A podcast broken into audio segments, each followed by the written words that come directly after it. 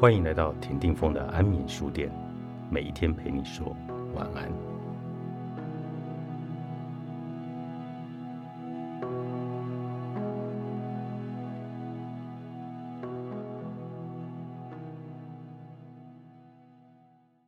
反刍思维的消耗力之强大，我们常忽略了自己不断宣泄、反复诉苦的需求对亲友的影响。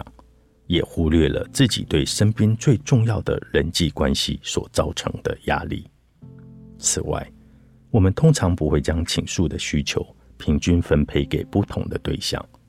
而是将所有的感受都对着以往最支持我们、最能同理我们的人来抒发，把不成比例的负荷都加注在这个人身上。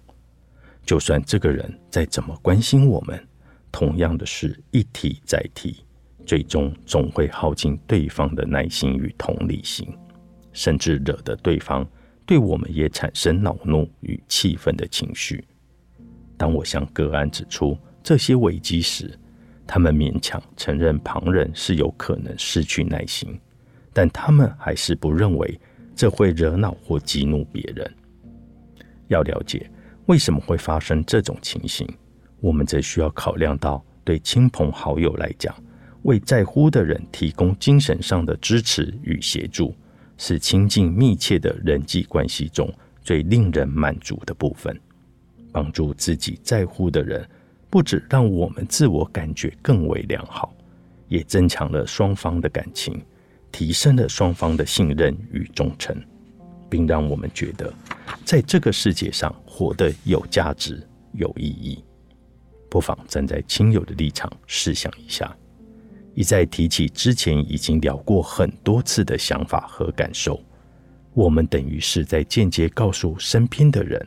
先前他们提供的帮助到头来都没有用，因为我们现在又要他们整个重来一次了。如果我们期待他们重复相同的努力，那就表示他们顶多只能给我们一时的安慰，但效果显然不持久。对一路支持我们的亲朋好友来说，他们或许不至于觉得一番好意被辜负了，但他们仍可能隐约有种悻悻然的感觉。再者，对于一个人在遇到不如意后该难过多久，我们每一个人心中都有一把尺，一旦时限已到，还被迫要倾听，被迫要支持，我们或许会基于责任、义务或罪恶感。而表现出来支持与同理，但心里可能会觉得不甘不愿，甚至有点恼怒。我曾经辅导过一个年轻人，他的未婚妻在结婚前几星期甩了他。接下来一年多，他和哥们的话题总是不理这件事。就我的观察，朋友们已经对他满脑子前未婚妻的自言自语表现出了各种失去了耐心的迹象。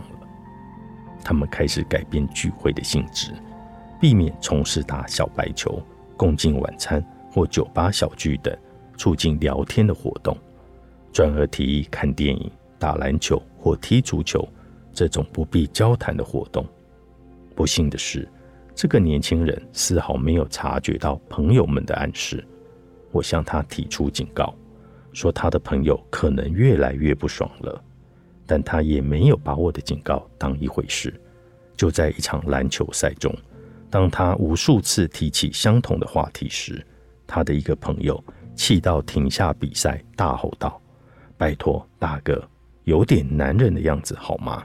吼到一半，还把篮球朝我的个案脸上砸了过去，当场砸断了他的鼻子。